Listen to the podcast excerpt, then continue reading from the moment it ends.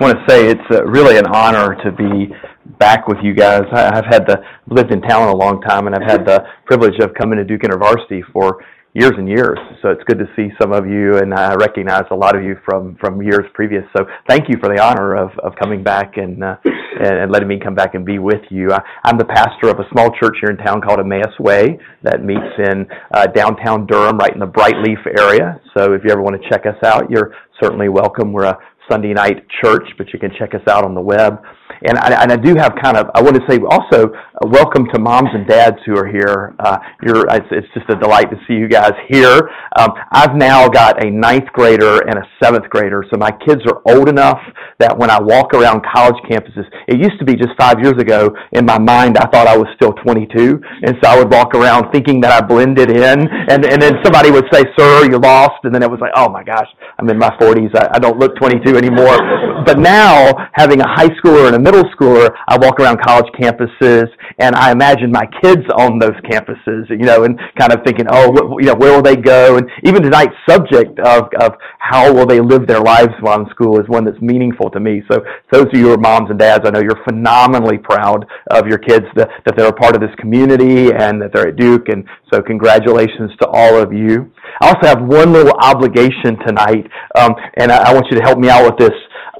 This is the self-promotional part. I just published a book called Free For All that Baker Books did. It came out about 7 weeks ago, and so it's a book on basically a little bit of what we're going to do tonight is it's an encouragement to ask communities to interpret God's Word together, right? Rather than just waiting for professionals and experts to tell them what it means, but to do that together, and the community practices that help us read God's Word. So hopefully everyone will tweet that and Facebook that and use all of your social media, and then my publisher will see that you did that, and they'll be really proud of me. So that was the only self-promotional moment, hopefully, tonight, because I'm going to tell you some pretty embarrassing stories here. Our task tonight is to talk a bit about what does it mean to be a Christ follower on a college campus. And I do like speaking on this subject. I've lived in Durham, Chapel Hill for now 20 years, and then I went to school at UNC, so I've lived in this area a long time. This is a very academic community. In fact, the Research Triangle Park is reputed to have the highest percentage of PhDs in the world in one place, in a small place. So this is a college town kind of place, and the universities here affect everything, every aspect of life, even if you're many years removed from school, as I am. So this is an important subject. And let me tell you a little bit about living as a quote-unquote a Christian for me on campus, because there were hard moments. When I was a freshman, 17 years old, driving with my parents to Chapel Hill to go to school, really excited to be there. I was a high school soccer player, and I was in the soccer program at UNC. I was the lowest of the low of the low. I was the unrecruited walk-on. And I can remember the night that I found out that I was going to be on the team, or in my case, on the freshman team. It was a really big moment. I was excited about that. We were working out on the turf, and I was talking to one of the guys on the team, and I knew that he was going to be one of the stars. In fact, he went on to be about a 10 or 12-year pro. He was a phenomenal player, and great guy too. But he asked me a little bit about myself. He said, "Well, you know, what do you like? What do you do?" And I'd had kind of a sketchy high school time, and so it was important for me. I thought, okay, I don't want to do this, but I'm going to suck it up, and I'm going to identify myself as a Christian to TJ, who's going to be the star soccer player here, which he did go on to be. And I said, "Well, yeah, I'm a Christian," and blah, blah, blah. You know, I just told him other stuff. And at the end of that workout, this truck appeared with the largest quantity of beer I've ever seen in my whole life. Now, I was not really used to campus life. Now, and this is, I grant you, this is in this 1979. There wasn't a lot of litigation, not a lot of laws. When we moved into our dorms at UNC, the housing authority provided kegs of beer for students and parents to drink. And you know, so the logic of parents drinking and then driving back to rural North Carolina on the road, I mean, we just didn't think in those terms.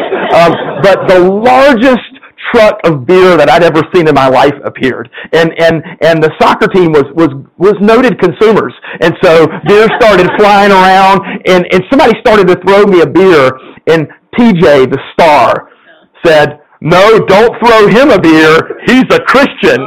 You know, and this is my first hour on the team, and I'm thinking I'm going to have to wear that label for the rest of the season. And it took a while. So, I mean, those were, you know, challenging moments. My first semester, I was very interested in religion, and so I took a class that's pretty infamous at UNC called Religion 22. Right now, it's taught by the most famous textual critic, meaning somebody who studies the Bible and decides if the words in the Bible are the real words, a guy named Bart Ehrman. And Ehrman is famous. If you go into Barnes and Noble in the religion section, he's one of the few scholars that has books all over the place, misquoting Jesus. Check out Passion Week on CNN, and he'll be on, you know, television talking about that. But that class, this was actually before he got there, but that class was infamous for breaking the faith of college students. In fact, the InterVarsity students at UNC for years used to have an After Religion 22 seminar that I would get often asked to speak at. But my very first seminar, you know, I'm excited about the material. You know, I just found out I was on the soccer team 2 days before. It's good stuff for me. And this graduate student comes in. He looks like a graduate student, which means he looked a little bit like Jesus. He had a kind of a long beard, you know, and he had the backpack and the stickers. And the guy was a graduate student. And he got in and said, "Well, we'll be beginning with the book of Matthew in the New Testament. Can anybody tell me possibly who the author of Matthew was?" Now, I was a Southern Baptist, rural kid. My hand's the first one up, and I'm thinking, yeah, I thought college was going to be a little harder, but we'll just jump right in. Matthew, you know, and the whole class kind of snickered because I was really the only freshman in that seminar, and everybody knew we were about to hear a lot of information of why Matthew probably didn't write that book of the New Testament. And there I was, kind of identified as geeky, post-fundamentalist kid who probably is going to have to be nurtured through this class and probably going to break down crying a couple times and run to my staff worker and say, help me, I'm crying. And so throughout the 4 years that I was there, I was a poli-sci and a social major, but I took lots of religion courses, and it was a fairly kind of infamous environment. There were many, many times where I had to work really hard to explain to somebody that I could possibly be smart and also be a Christian, because those two things didn't seem to fit together. So that was quite challenging. Let me tell you even a worse story, and then we'll move on from this. Again, I had a pretty sketchy high school time. So college, I worked really hard and probably too hard, but I worked too hard to be a non-drinker and to not participate in some of the things that were going on. Now, I did live in a fraternity house my final 2.5 years, so you learn some things in a fraternity house. I mean, it was not uncommon to wake up in the morning and hear people in the bathroom and kind of go, okay, I hear three girls and two guys in there. And it was kind of a wild environment to live in, but that was my place, and it was kind of my ministry. But there was always this tension, like, we really would love to catch this guy really mess up. I mean, we'd like to. I mean, there were people. It was a big house, 90 guys, and there were at least 10 or 20 that really would love to see me embarrass myself. And I helped them enjoy that moment near the end of my senior year. My wife, who was my girlfriend at the time, was an RA in her dorm, and she wasn't able, because of duty, to come to our big post-formal yard party type of thing.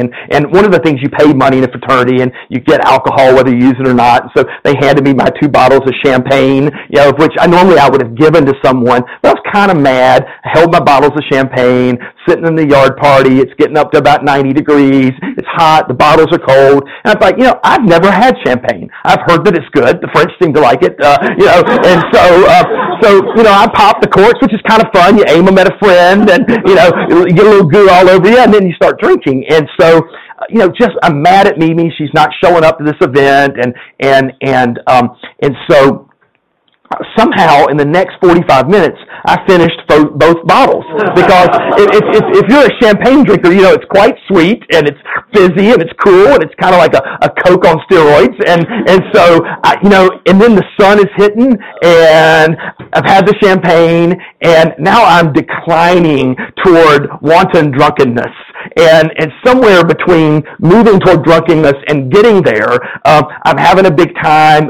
My fraternity had an emblem, the badge of honor in our house was called the Mad Hat. It was this huge straw hat, and it was given at the formal to the person who had the highest grade point average and partied the most. And obviously I didn't win that, but on that day, the winner gave me the hat. So I'm in this ridiculous hat. I'm sitting there, I'm drunk, and kind of, one of the girls that hung out around the house who I'd kind of always looked at, she'd look, that sort of thing. Somehow, I'm in the hat, I'm drunk, and she's on my lap. And so we're sitting there, and there's photographs. Thank God there wasn't Facebook, because, but photos were taken. And then I hear this hush, and the parting of the Red Sea there. And here comes Mimi, who has kindly found someone to cover for her, and she's all dressed up, and she's coming to the party. I'm in the hat, I'm drunk, and there's a girl on my lap. And all of my fraternity brothers are like, this is the moment we've waited our whole life to see. Let's see how he gets out of this one. And it was not a good moment. I could tell you more if you're interested, but it's all to... somehow we got married, but it's all to say that being a Christian, a Christ follower, and I know some of you probably claim that title and some don't, but I'm here to say if you don't, for those who claim that, it's a challenge. It's difficult in a university environment. Let me ask you this question, and I'll explain this a little bit why I'm asking this, but what do you think? And I think I'm going to ask you to answer this from a positive and a jaded way. So if you're kind of a cynic, this is your moment too. But what is the currency that drives American universities? What's the soul of American universities? What drives us? Why are we here? Why is other people here who aren't undergrads like you? What drives it? I'm sorry? Success is exactly right. That's one. Sure. Let's make a list. Money.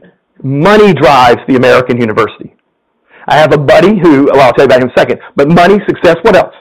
Let's say the passion for knowledge. Passion for knowledge. Absolutely. Are your parents here? A passion. I love to learn. That was exciting for me. Not everybody's going to be a cynic, but yeah. What else? It's knowledge, money. What else? What drives? Sure. Arrogance.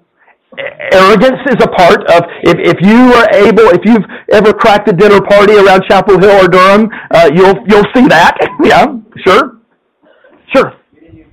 Meeting new people. It's a melting place. It really is a melting pot of people. Absolutely. What else? Fun? I'm sorry? Okay, right, exactly. Others.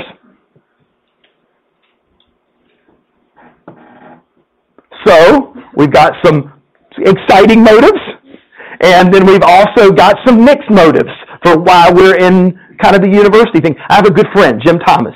He's he's actually somebody you should have come here sometime. He's one of the most deeply involved Christians in this area, and particularly in partnership in Africa. Runs an organization called Africa Rising, but he's an epidemiologist at UNC. He studies the social conditions behind disease and epidemics. He's an expert on STDs, on pandemics, things like that. Fantastic guy. I think he's the InterVarsity advisor at UNC.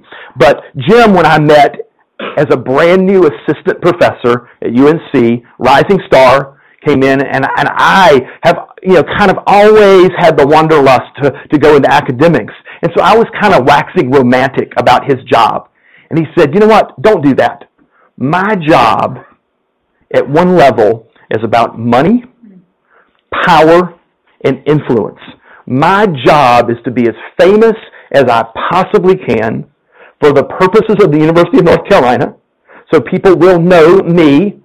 And I've also, regardless of whether my research is good or bad, I've got to pay for the English department. I've got to pay for the classics department. I've got to raise money. And I'll make tenure not based on how brilliant I am, but how much money. Is the English department doing okay? It's going to be part of the criterion for my success.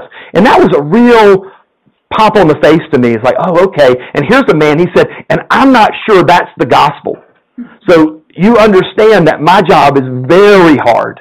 I read this gospel of turning the other cheek, but my job says procure power and influence. So this is not going to always be easy. And he said, you know, I want you to help me remember both sides of that tension.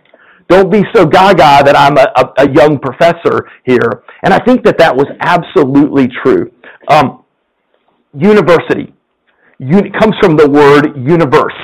The soul of the university. And this was written by a Duke professor, a guy named Richard Marsden. In fact, he was one of the more famous historians in the religion department here. He's at Notre Dame now. But his last act at Duke University, before leaving for Notre Dame, was he wrote a big article in the Chronicle, front page, "Is there any room for Christianity at Duke?"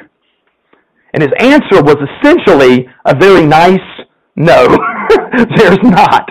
And you could see his motives for leaving. But one of the things that he points out, he's a historian, is that the university is committed to this idea of the universe, the single view, the answer, the formula. For those of you who have philosophy backgrounds and sociology backgrounds, you know that the driving impulse behind the Enlightenment was to find the principle that explained how things work.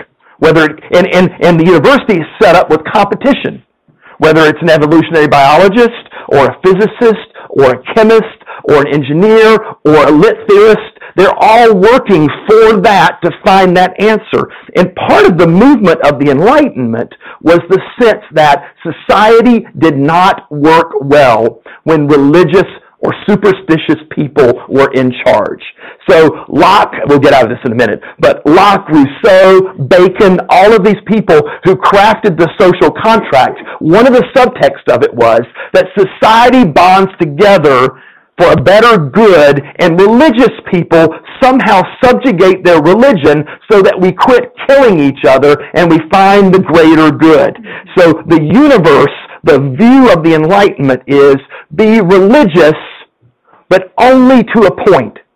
And don't be so religious such that you prevent us from finding the truth.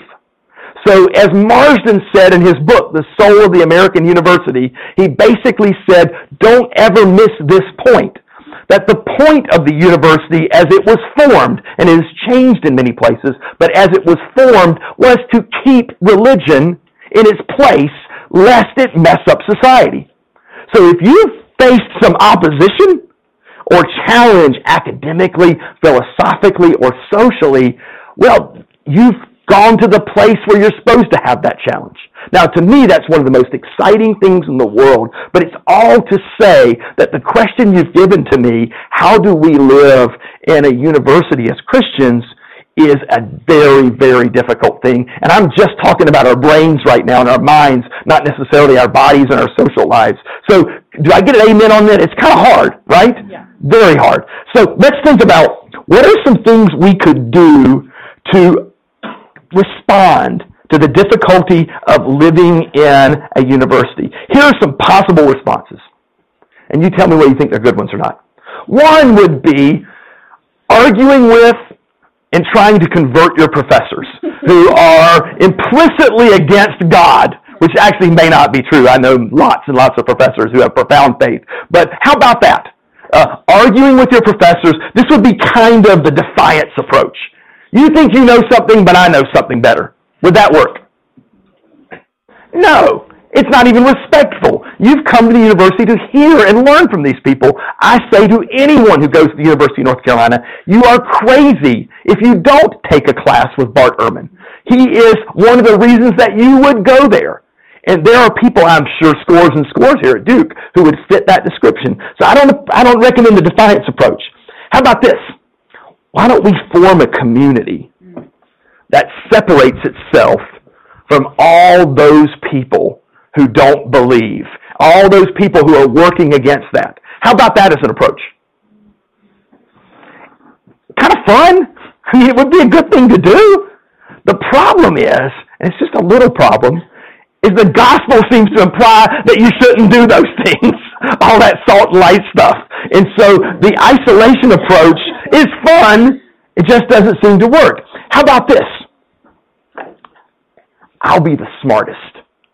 I'll be one of them. I will learn it. I'll be better. I'll have more power. I will beat them at their game. Someday I'll be the tenured chemist, and we'll be talking about God in class. Would that work? It might be fun. Actually, some of you may do that. It might be really fun. There's another little problem. It's the gospel that keeps talking about giving up power rather than holding on to power. So the power approach doesn't seem to work very well. How about this? And I don't mean, I'm not talking about you here, but, well, that's terrible. Stretch that comment when you hear what I'm about to say. There's the hip, cool, beauty approach. And the reason I said this is that a lot of youth ministries and student ministries work on that principle. Yeah. You get the most attractive people who have a high profile and a great figure for Jesus, and they show up to the event, and don't we all want to follow them? Well, actually we don't. Most of us saw the Breakfast Club, or you were too young to see that. You saw them, did he? You know, we don't think that way. But a lot of student ministries work on the beauty principle, the influence principle. Get the pretty people in, and we'll influence them for God. Again, it doesn't. Jesus seemed to avoid those people and challenge them rather than build ministries around them. One more approach is you just read the end of the Bible. You see how it turns out. You hold it up in somebody's face, and you say, "Scoreboard, we win." We're the guys who win. And you know, that just doesn't seem very nice, even if it's true. So how do we live on campus? And I have some pretty quick advice for you on this. And the text that was read is one of the most defining to me. This is my text in the New Testament. Nothing has changed my thinking more than thinking about this text. Let me tell you who it's written to. You may know this. This was a serial letter given to lots of churches in Asia Minor, Turkey, where we are now, and it was a letter written to persecuted, struggling, fledgling churches. This gathering here would qualify as one of the largest recipient church groups in the whole deal.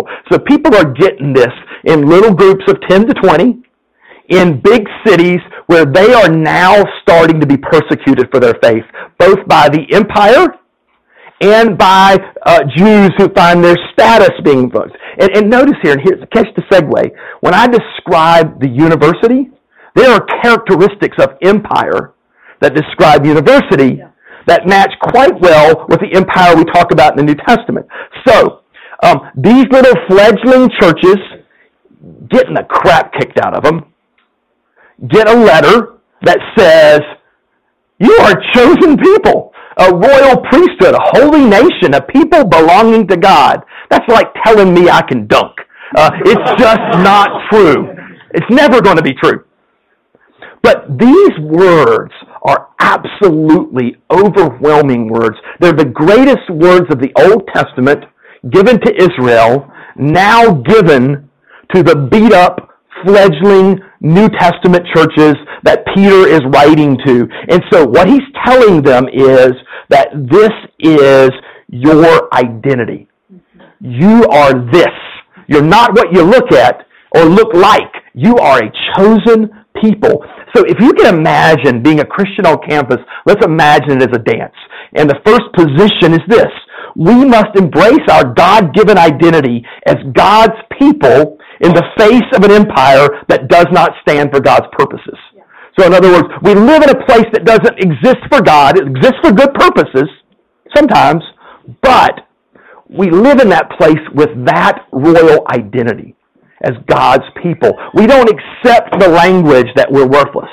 We don't accept the language that we have nothing to do. We embrace that identity. So that's the first position. Now this goes on, and it refers to the people as aliens and strangers. Those are simple words, but they're perhaps some of the most agenda-shaping words of the New Testament, because we are being told that your expectation set of living in this world is not as emperors, not as kings, not as power brokers, but as aliens and strangers.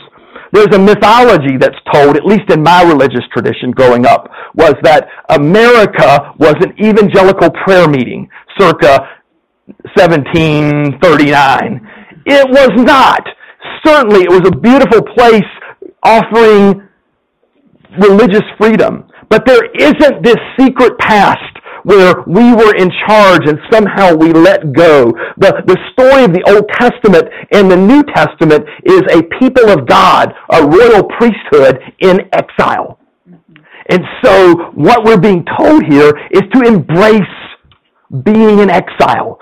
Be the aliens and strangers that you are. So the second position is this: rather than being embittered, entitled, self-righteous persons, we must understand that we're strangers in a strange land.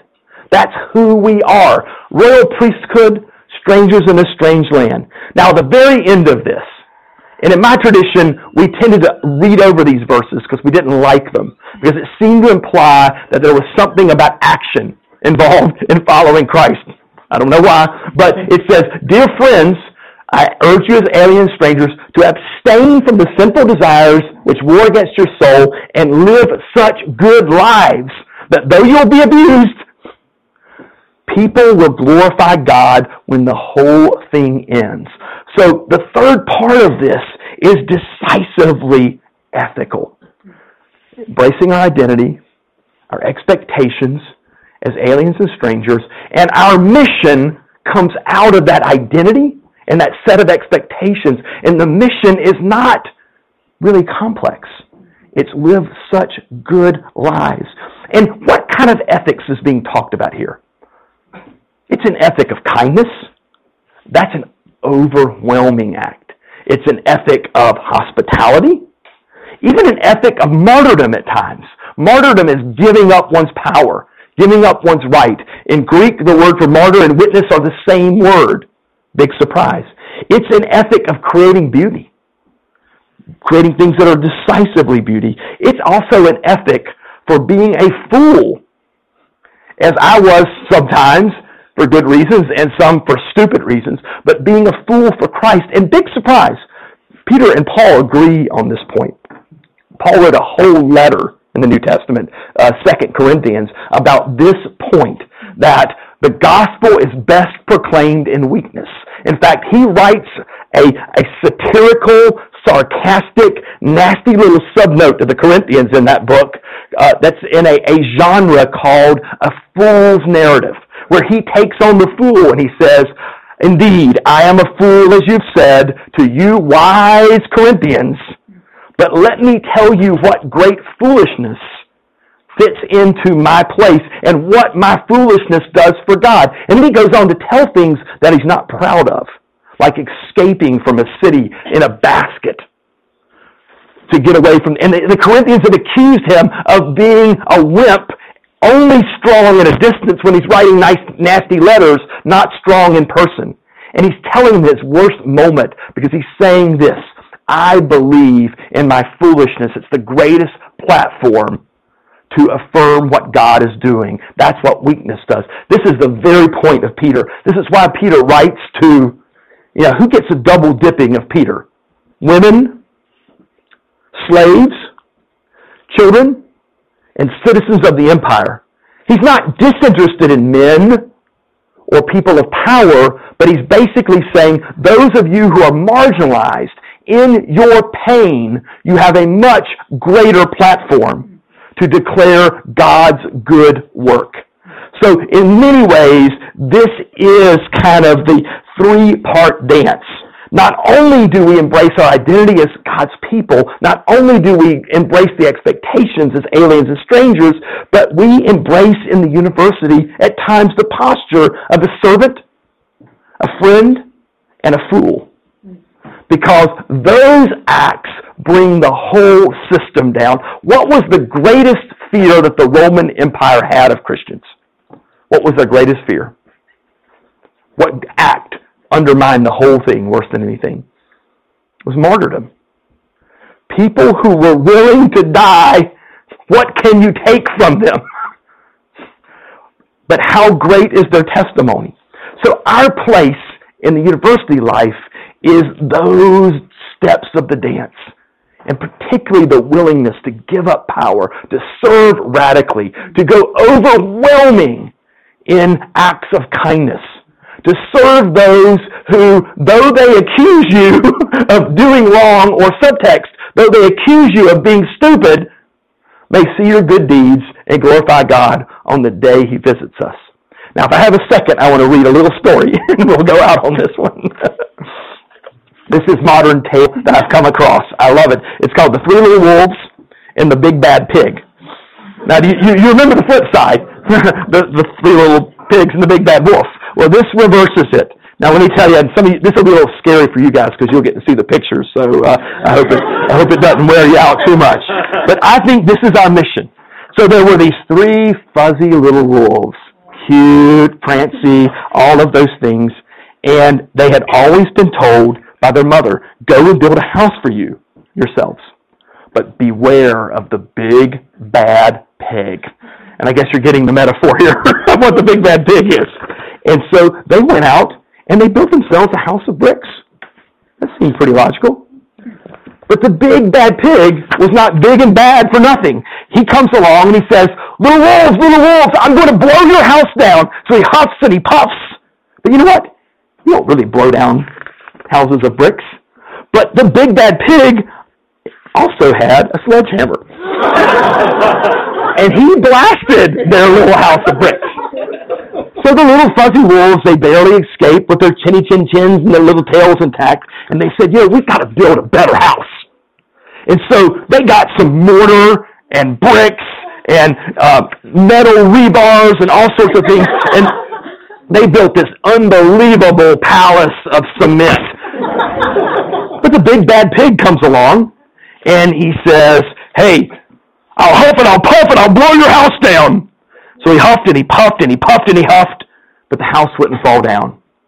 But he wasn't big and bad for nothing, so he went and got his pneumatic drill and he destroyed their little house of cement. Take that, little wolves. So they barely escaped. And they said, we've got to build a stronger house. So they procured not only metal, steel, barbed wire, videos for surveillance equipment. They built a gated community. They built the house that one could ever. And so the big bad pig comes by and he says, I'll huff and I'll puff and I'll blow your house down. So he huffed and he puffed and he puffed and he huffed, but the house wouldn't blow down. But the pig wasn't called big and bad for nothing.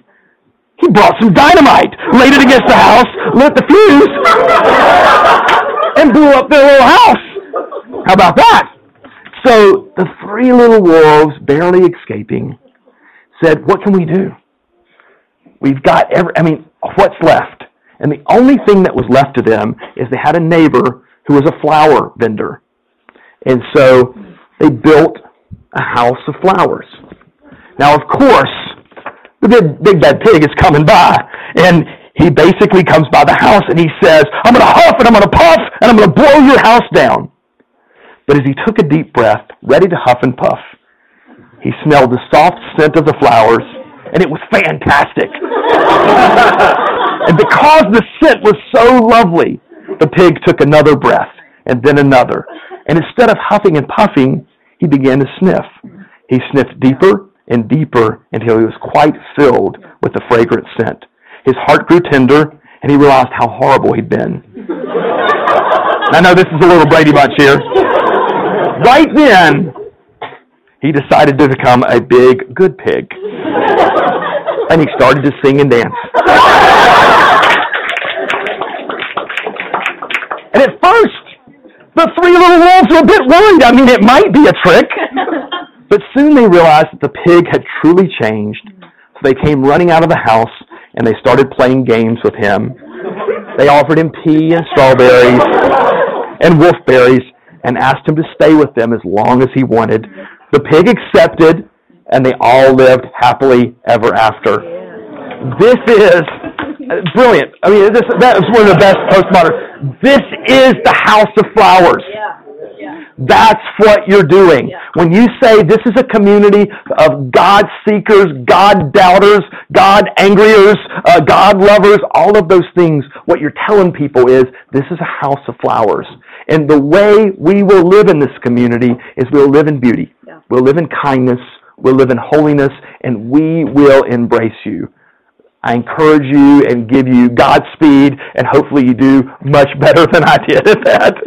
Amen. Good to see you.